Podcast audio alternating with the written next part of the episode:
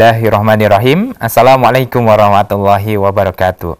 Saudaraku pemirsa MTA TV di mana pun Anda berada, puji syukur Alhamdulillah senantiasa kita panjatkan kehadirat Allah Subhanahu wa Ta'ala atas limpahan karunia nikmat dan juga rahmatnya, sehingga di kesempatan kali ini kita bisa berjumpa kembali dalam program Fajar Hidayah.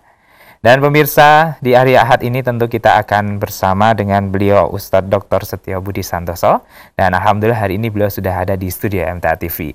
Langsung saja kita sapa. Assalamualaikum warahmatullahi wabarakatuh. Waalaikumsalam warahmatullahi wabarakatuh. Kabar baik, sehat hari ini Ustaz? Alhamdulillah. Alhamdulillah. Semoga Ustadz nantiasa diberikan Iya, kesehatan. diberikan Baik. kesehatan. Amin, amin. Untuk pemirsa semoga hari ini juga dalam keadaan sehat dan baik. Serta kami mempersilahkan untuk para pemirsa yang nanti akan bertanya bisa menghubungi kami di 0271 679 3000 atau di line SMS dan WA di 0811 255 3000. Serta jangan lupa masih di masa pandemi ini para pemirsa, mari selalu kita terapkan protokol kesehatan. Baik Ustaz, untuk hari ini tema yang akan disampaikan Ya, tentang masih apa Ustaz? masalah penyakit spiritual. Penyakit Jadi spiritual. Masih banyak kita bicarakan. Ya. Terutama hari ini kita bicarakan masalah mengikuti hawa nafsu. Mengikuti Jadi, hawa nafsu, itu ya. Mengikuti hawa nafsu itu Ya. termasuk penyakit spiritual. Oh, Kalau kita ya. ikuti akhirnya eh, hatinya kotor, akhirnya hatinya tidak bisa diisi dengan kebaikan, Hmm. akhirnya menjadi kafir atau bahkan ya menjadi orang yang eh, tercela di akhirat nanti. Ya, baik. Terkait dengan hawa nafsu ya. Iya, Silakan untuk para pemirsa nanti bisa dipersiapkan jika ada pertanyaan sesuai dengan tema atau nanti kalau tidak ya kita akan diskusikan bersama dengan beliau Ustadz Dr. Setia Budi Santoso. Baik Ustadz untuk penjelasan lebih lanjutnya terkait dengan tema Iya. hari ini persilakan silakan. Assalamualaikum warahmatullahi wabarakatuh. Alhamdulillahi nahmaduhu wa nasta'inuhu wa nastaghfiruh wa na'udzu billahi min syururi anfusina wa min sayyiati amalina may yahdihillahu fala mudhillalah wa may yudhlil fala hadiyalah. Asyhadu an la ilaha illallah wa asyhadu anna Muhammadan abduhu wa rasuluhu amma ba'du. Qala jalla a'udzu billahi minasyaitonir rajim. Afara'aita man ittakhadha ilahahu hawahu wa adhallahu Allahu ala ilmi wa khatama ala samaihi wa qalbihi wa ja'ala ala basarihi hisawa fama wa may yahdihi min ba'dillahi afala tadhakkarun para pendengar radio MTFM, Persada FM juga beberapa eh, siaran radio yang ikut menyiarkan Fajar Hidayah pada pagi hari ini dan terutama juga para pemirsa MTF TV yang berbahagia. Mari selalu kita ingat, selalu kita mengerti, selalu kita memahami, selalu kita merasakan atas kenikmatan Allah yang diberikan kepada kita.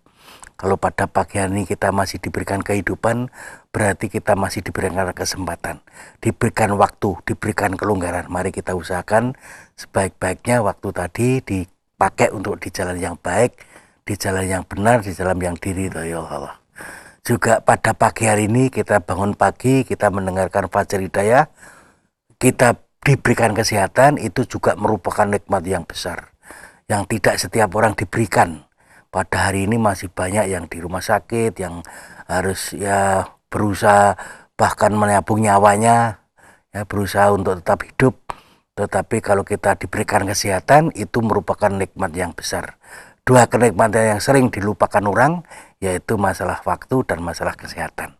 Dan mungkin mudah-mudahan pada pagi ini juga Allah memberikan hidayah memberikan kemauan kepada kita untuk mempelajari Al-Quran dan As-Sunnah untuk eh, berjalan di jalan yang dituntunkan Allah dan Rasulnya sehingga kita tetap di jalan yang benar dan mudah-mudahan nanti sampai mati sampai dipanggil Allah.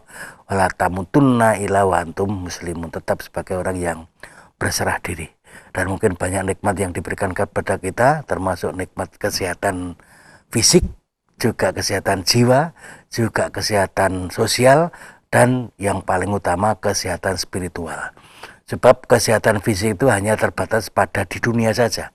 Jadi sepanjang kita masih hidup, kita masih merasakan sakit fisik. Ya, kalau kita sudah meninggal, sudah tidak merasakan sakit fisik. Kemudian sakit fisik juga hanya sementara. Paling berapa hari atau berapa bulan atau berapa tahun. Itu hanya sementara. Sepanjang masih hidup kita di dunia.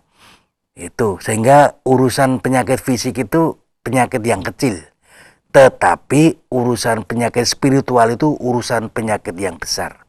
Sebab akibatnya nanti kita bawa ke sampai akhirat. Orang yang punya penyakit spiritual di dunia pun celaka, di akhirat apalagi di akhirat nanti holidina fiha selakanya selama-lamanya. Sehingga kita rasakan kalau kita tidak tahu tuntunan, tidak tahu Al-Quran, tidak tahu sunnah, akhirnya di dunia juga ya gelap artinya tidak tahu mana yang hak mana yang batil mana yang benar mana yang salah. Akhirnya yang paling jelek nanti di akhirat dimasukkan ke dalam neraka. Pada pagi hari ini kita lanjutkan tentang penyakit spiritual urusan mengikuti hawa nafsu atau uh, istilah orang yang yang hidupnya itu hanya sekedar mengikuti hawa nafsu. Tadi saya bacakan di surat Dasyah ayat 23 yang artinya maka pernahkah kamu melihat orang-orang yang menjadikan hawa nafsunya sebagai tuannya? Dan Allah telah membiarkan sesat berdasarkan ilmunya.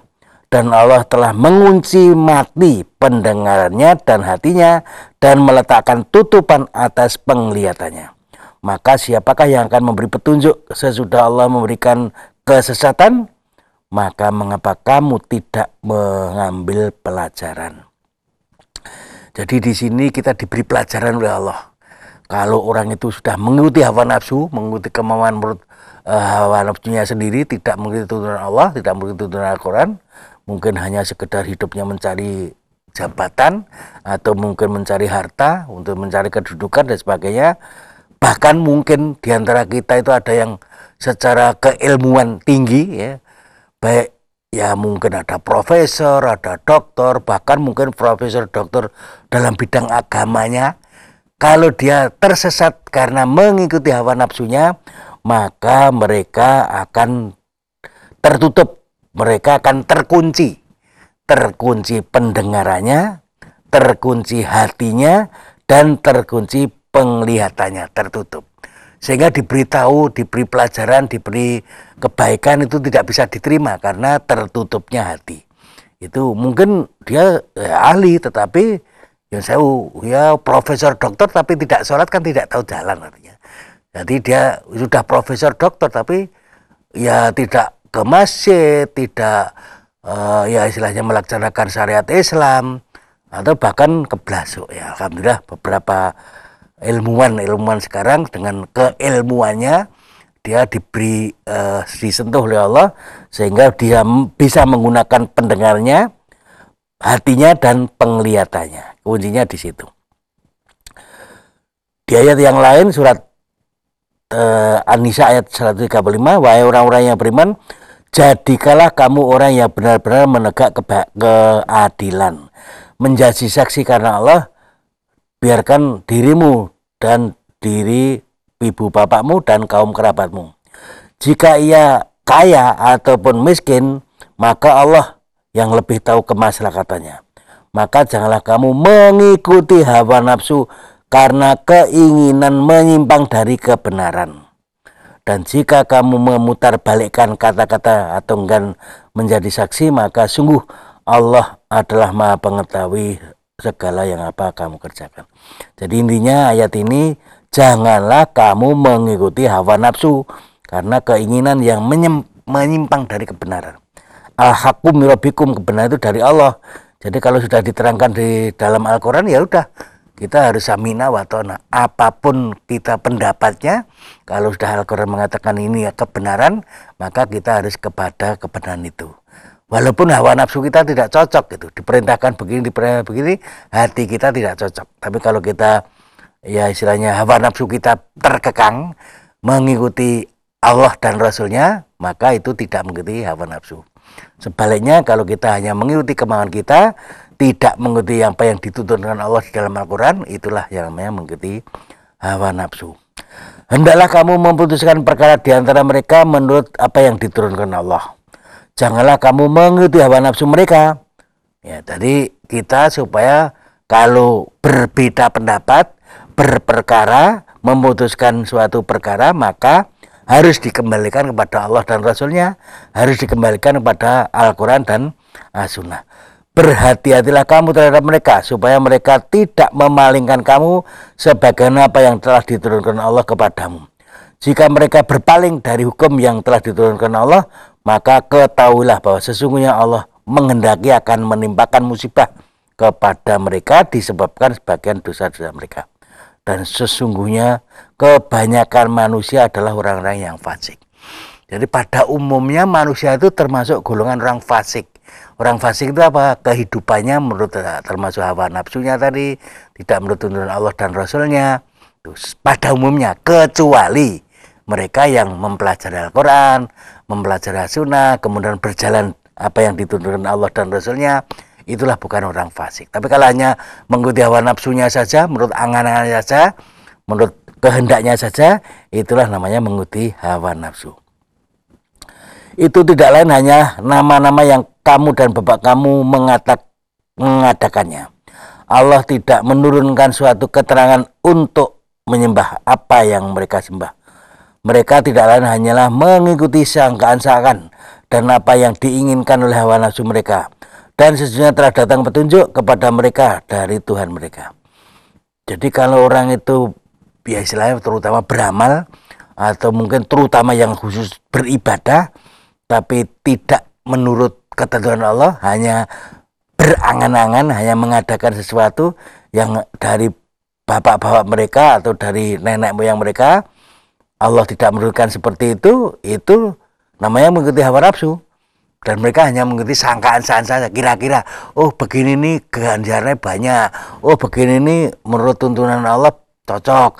Oh begini nih ya yang dimaui Allah. Padahal di dalam Al-Quran tidak ada. Padahal di dalam sunnah tidak ada. Itu orang yang hanya sangkaan-sangkaan belaka. Mungkin kita mencari rizki di gunung-gunung atau di tempat-tempat uh, dukun-dukun. Itu kan seolah uh, seolah-olah saya kaya karena dukun tadi karena kita ritual ke Gunung Kawi dan sebagainya. Padahal memang mungkin kaya kita karena ya istilah saya ya bangun pagi, kemudian ya kerja keras, ya kemudian perhitungan, ya istilahnya mungkin bakhil atau mungkin juga ya uh, memang orangnya pinter secara ekonomi, ya mungkin diberikan rizki, tapi rizki yang diterimanya itu tidak bermanfaat bagi dirinya karena kalau tidak tahu yang harus dikerjakan. Katakanlah sesungguhnya aku dilarang menyembah Tuhan-Tuhan yang selain Allah Aku tidak akan mengikuti nafsumu, hawa nafsumu. Sungguh terserah, terserah jika berbuat demikian dan tidaklah pula aku termasuk orang-orang yang mendapat petunjuk. Jadi kalau orang itu oh, dalam hal terutama menyembah tadi atau dalam hal mengikuti kehidupan sehari-hari ini hanya mengikuti kemauannya saja, tidak mengikuti petunjuk Allah dan Rasulnya, itulah yang mengikuti hawa nafsu. Mengapa kamu tidak memakan makanan binatang yang disebut nama Allah ketika menyembelihnya? Padahal sesungguhnya Allah telah menjelaskan kepadamu apa yang diharamkannya atasmu. Kecuali apa yang terpaksa kamu makannya, maka sesungguhnya kebanyakan benar benar hendak menyesatkan orang lain dengan hawa nafsu mereka tanpa pengetahuan. Sesungguhnya Tuhanmu adalah yang lebih mengetahui dan uh, mereka itulah yang melampaui batas. Jadi dalam hal makanan yang disembelih itu memang sudah ditentukan halal haram.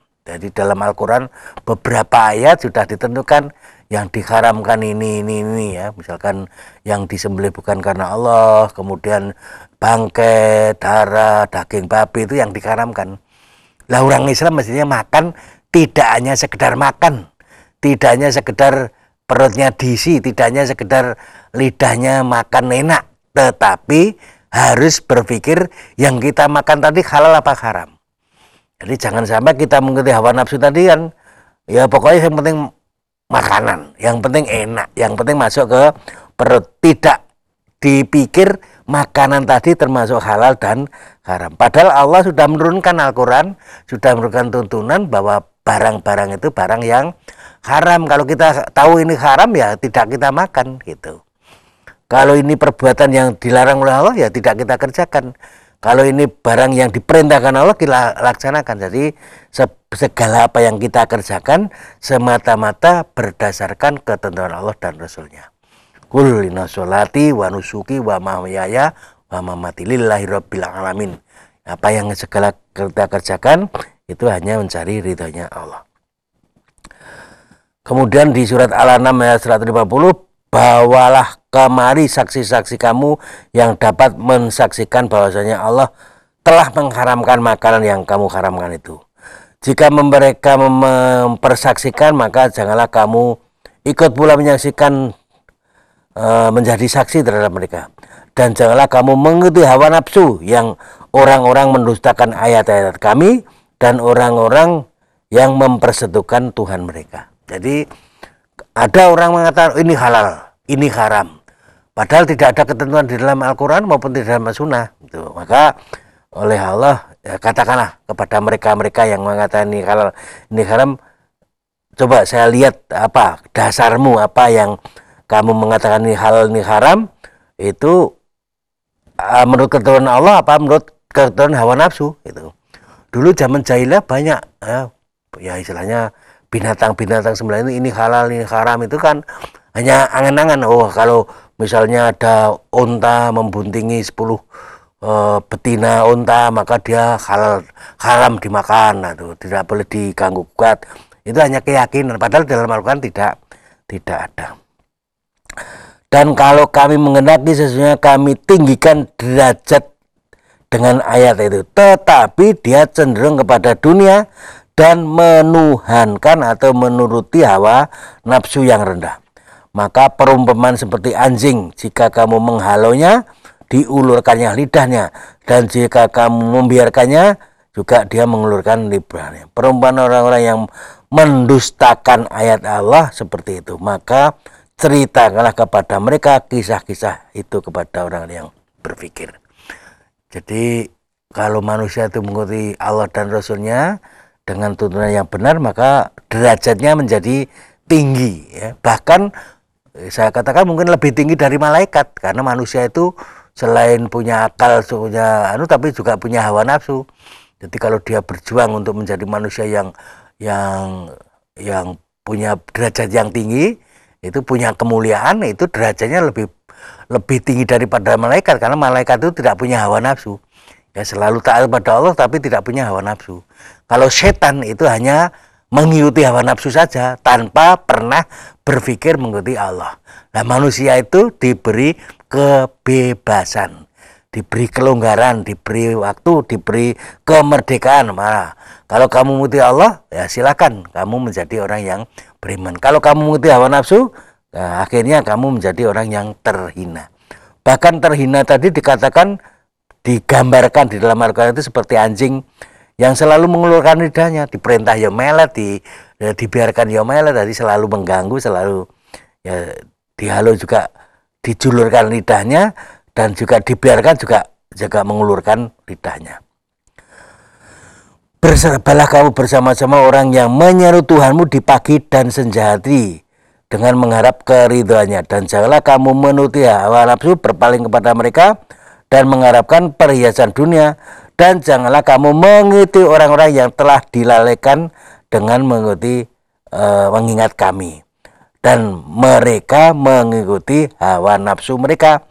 Dan adalah mereka itu telah melampaui batas. Surat Kahfi ayat 28 jadi kita diperintahkan Allah supaya ya, mencari lingkungan mencari kebersamaan mencari persaudaraan mencari eh, teman yang baik itu adalah orang yang selalu menyeru kepada Allah di pagi dan sehari dan selalu mencari keridhaan Allah jadi bersama-sama dengan mereka dilarang tidak boleh berpaling kepada orang-orang yang tersesat, orang yang mengikuti hawa nafsu hanya mencari kehidupan dunia, apalagi yang paling berat mengikuti hawa nafsu itu di surat kahfi.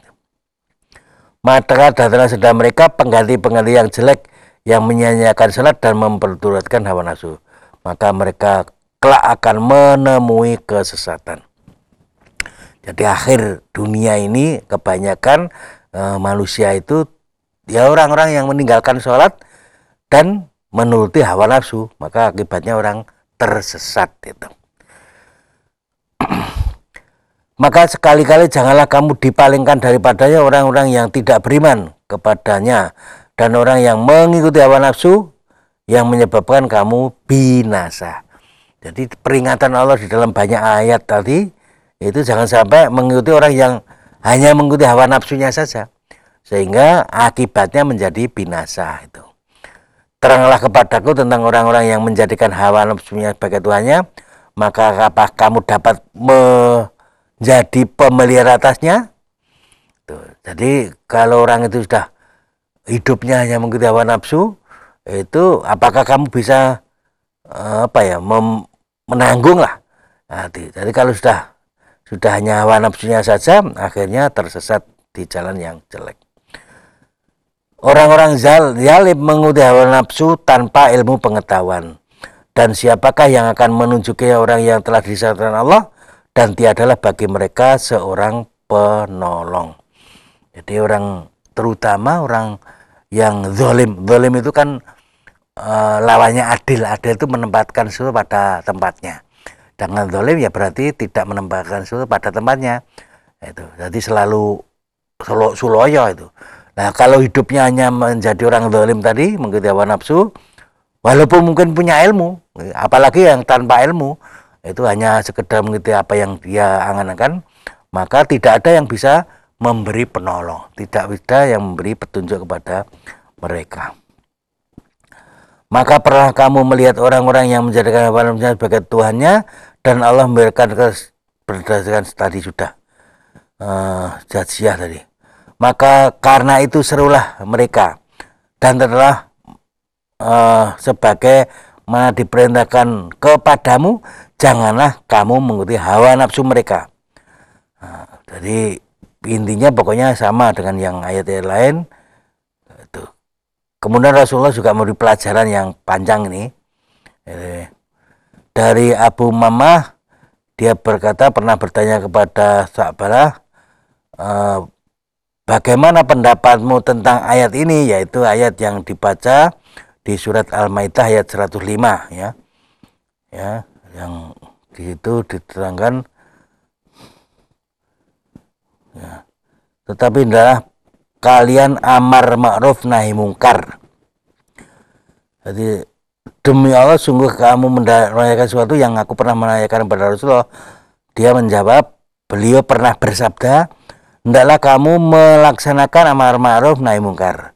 Sehingga apabila kamu melihat kebakilan di taati, hawa nafsu diikuti, keduniawan telah mewarnai. Jadi kalau dunia itu hanya e, mengikuti kebakilan, kemudian juga hawa nafsu dibiarkan, diikuti, keduniaan telah mewarnai dan orang-orang bangga dengan pendapatnya, maka wajib atasmu menjaga diri.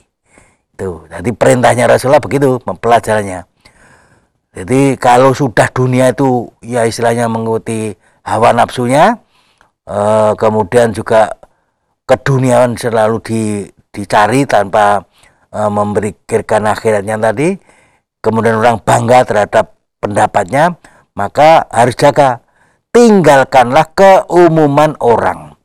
Karena akan datang di belakang kalian hari-hari yang sabar pada waktu itu seperti orang yang menggenggam bara api.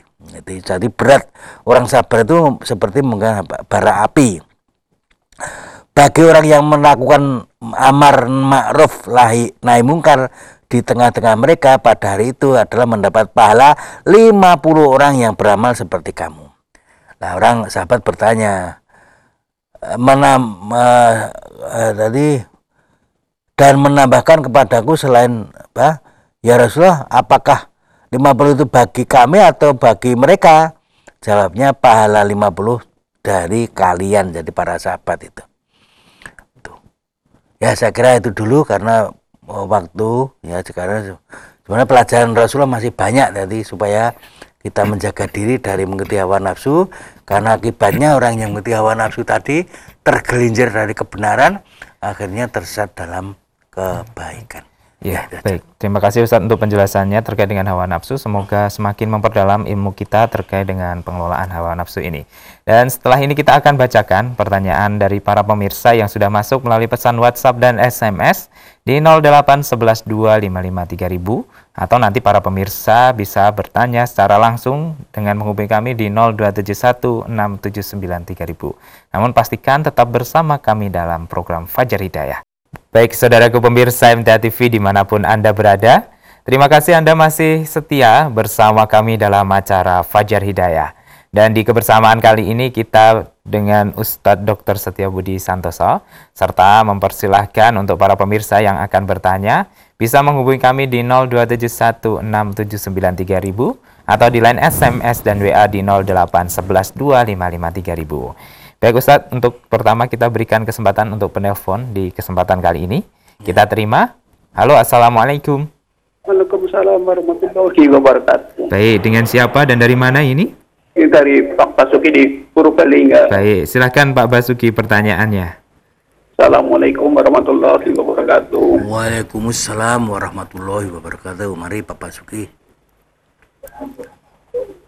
Mohon dijelaskan orang yang menjorok tanah atau melebarkan tanah, mencuri tanah. Tes hadisnya. Terima kasih. Ya.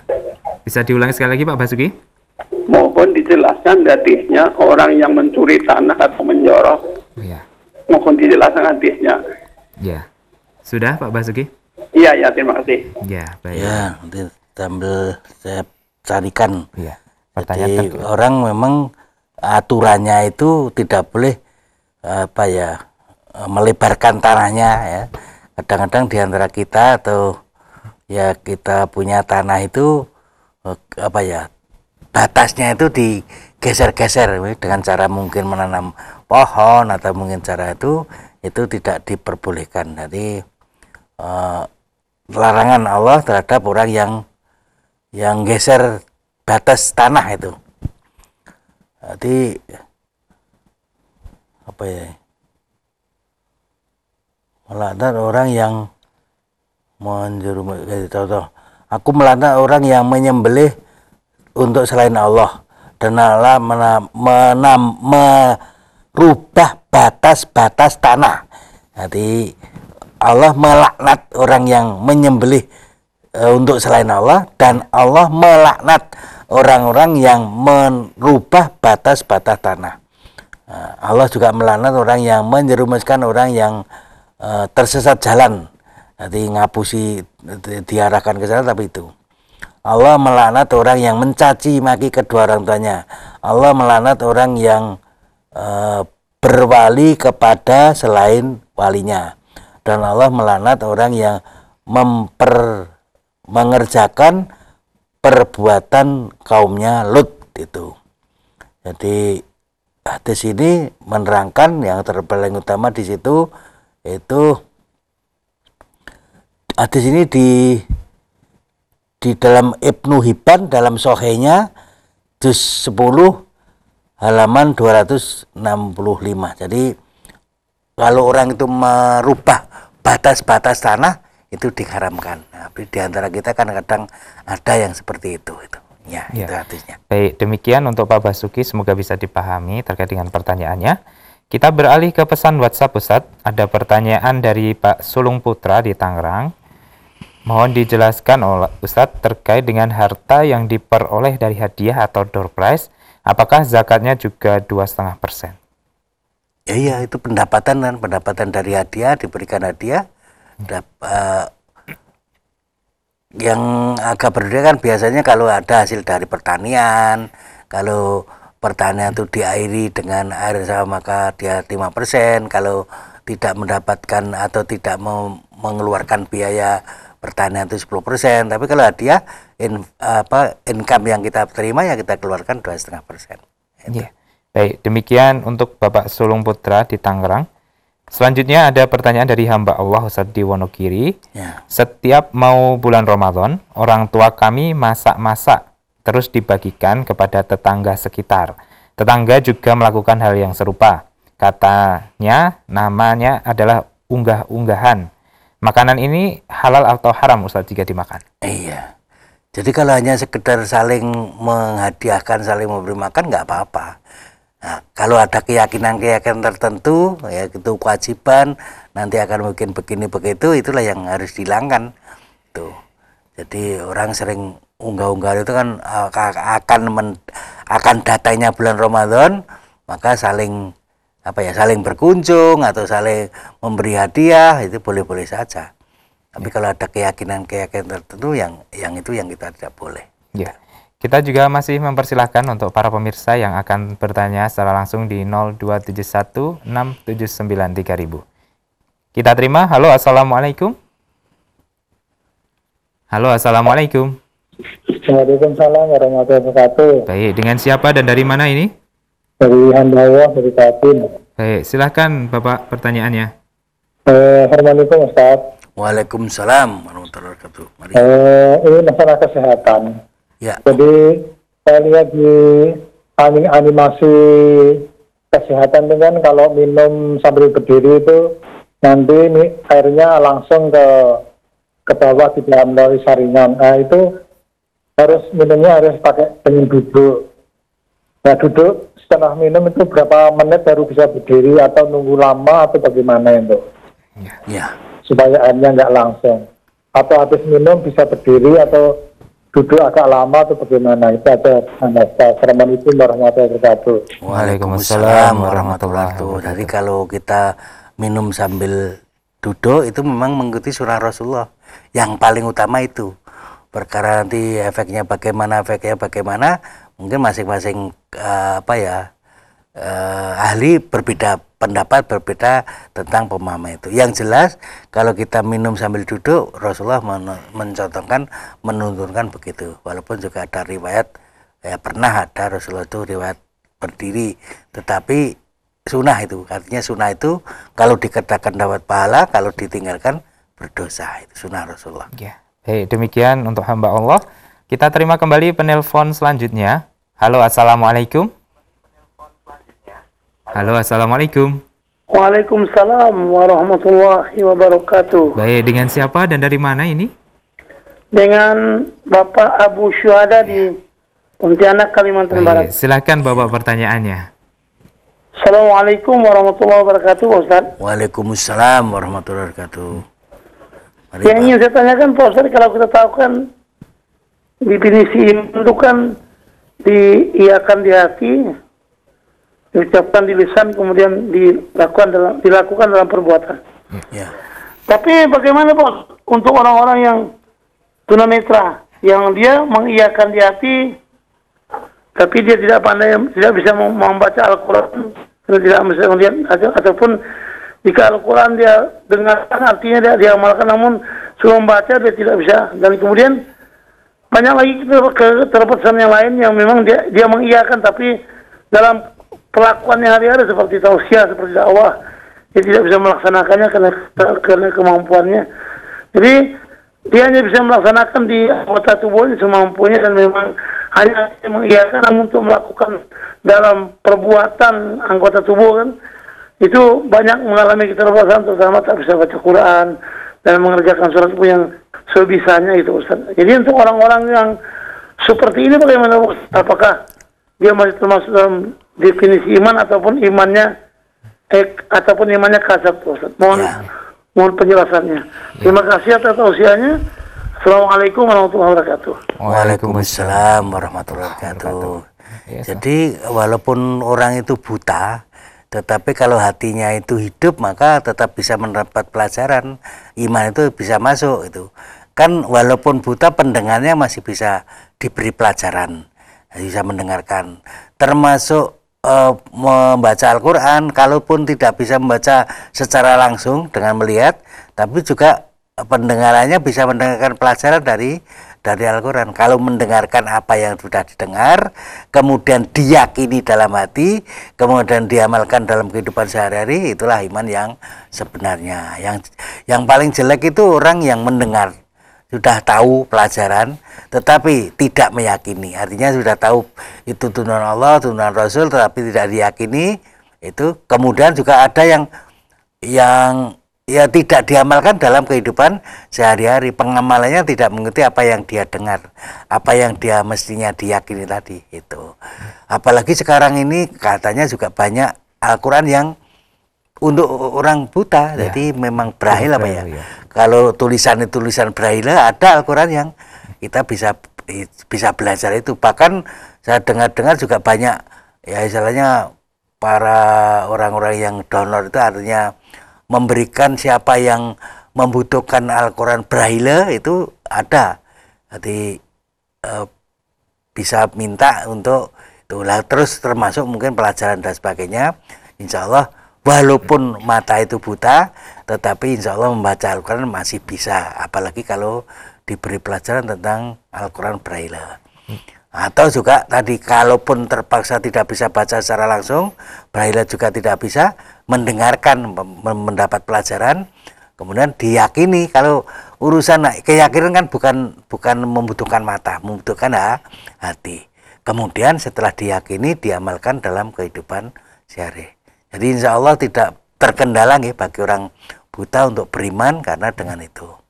Nah, kecuali kalau orang bayi kemudian selain buta eh, juga ada cacat telinganya kadang-kadang tidak bisa diberi pelajaran ya jadi kalau sejak lahir itu sudah sudah tidak bisa mendengar itu akhir akhirnya menjadi bisu juga artinya bisu tuli. Nah bisu tuli itu kadang-kadang diberi pelajaran agak sulit apalagi kalau jiwanya juga rusak ya menyenggong atau yang itu itu lebih lebih sulit untuk diberi pelajaran Insya Allah diangkat penanya oleh Allah tapi kalau kita buta kita tetap bisa mendapat pelajaran tetap bisa meyakini tetap bisa mengamalkan sepanjang kemampuan kita mas tatotum itu Ya. Baik, demikian penjelasan Ustaz terkait dengan pertanyaan dari Bapak Abu Syahada di Pontianak. Kita beralih kembali Ustaz ke SMS sekarang Ya. dari Pak Wawan di Sukabumi. Jika khutbahnya itu tidak diterjemahkan, sedangkan jamaah tidak tahu apa yang dibacakan waktu khutbah, apakah sah sholat Jumatnya Ustaz? Ya. Kemudian pertanyaan kedua, apakah sah juga sholat Jumatnya jika imam yang setiap minggu kelakuannya melakukan kebohongan dalam pekerjaannya? Ya, yang pertama insya Allah sah. Jadi kalau orang Jumatan memang ada perbedaan pendapat tentang wajib dan tidaknya khutbah itu. Jadi ada yang mewajibkan bahwa khutbah itu harus satu rangkaian dengan Jumat ada, tapi juga ada yang namanya orang sholat Jumat pun tidak tidak mendengarkan khutbah tetap sahnya sholat. Jadi kalau tadi dikatakan eh, tidak paham terhadap apa yang disampaikan khotibnya, ya insya Allah sholatnya sah di antara kita yang naik haji kan kadang-kadang juga apa yang disampaikan khotib pada saat Jumatan di Mekah Medina itu juga ada yang ada yang nyangkut ada yang tidak nyangkut itu jadi mas tatotumnya kalau kita melaksanakan Jumatan insya Allah sah sholatnya Ya. yang kedua perkara imam itu memang harusnya dimusyawarahkan oleh takmir masjid. Jadi takmir itu memang berkewajiban mengangkat seorang imam. Nah, sekarang imam itu bisa dipercaya menjadi imam mestinya banyak banyak yang faktor yang harus di- dipikirkan ya tentang misalnya bacaannya, tentang misalnya peril- perilakunya, kelakuannya bagaimana itu itu oh ini layak jadi imam. Oh ini tidak layak jadi imam itu maka kalau ada masalah itu dimusyawarahkan oleh takmir masjid. Kalau Bapak sebagai takmir masjid penjenengan punya kewajiban. Tapi kalau Bapak tidak sebagai takmir masjid usul kepada takmir masjid.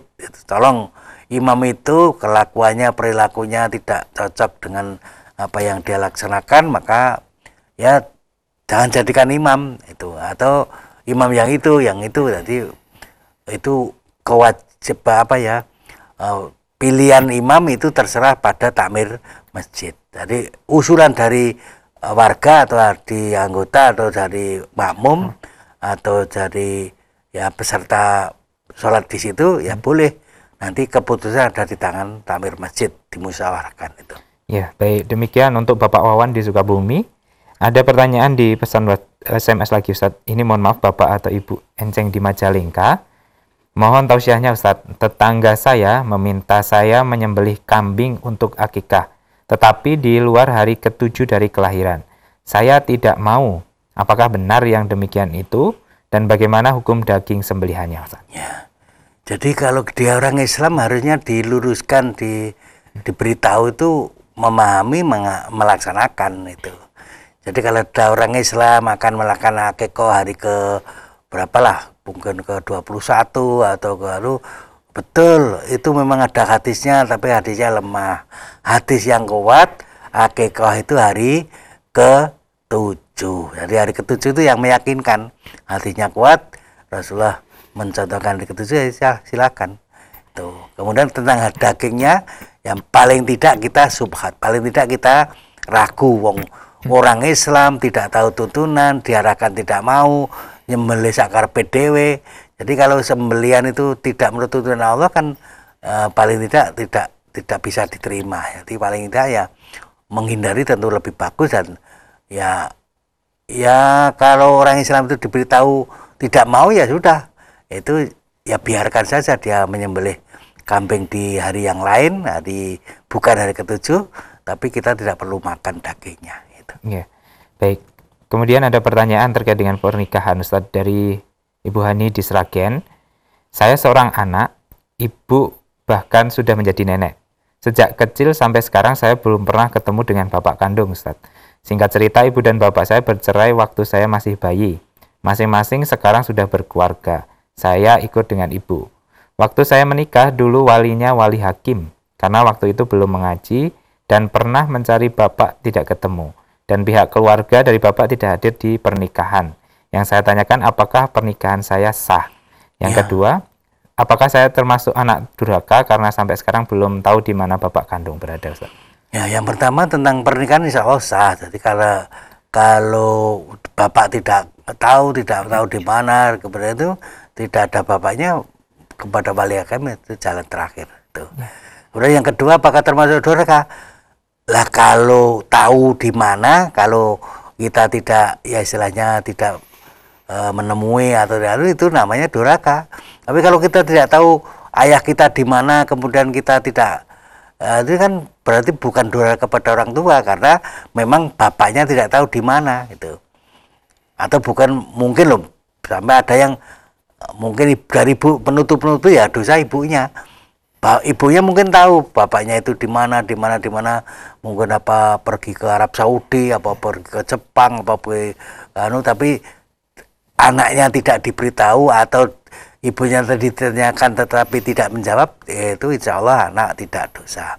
Tapi kalau ibunya eh, menutup-nutupi ya bapaknya dia tahu bapaknya itu sekarang di Amerika misalnya atau bapaknya di Jepang misalnya dia tahu tapi anaknya tanya dia dia katakan tidak tahu berarti itu ibunya yang dosa tapi kalau anaknya eh, tidak tahu di mana bapaknya berada dan tidak bisa mengunjungi berarti tidak termasuk durhaka kepada orang tua itu. Ya, baik. Demikian untuk Ibu Hani di Sragen semoga bisa dipahami.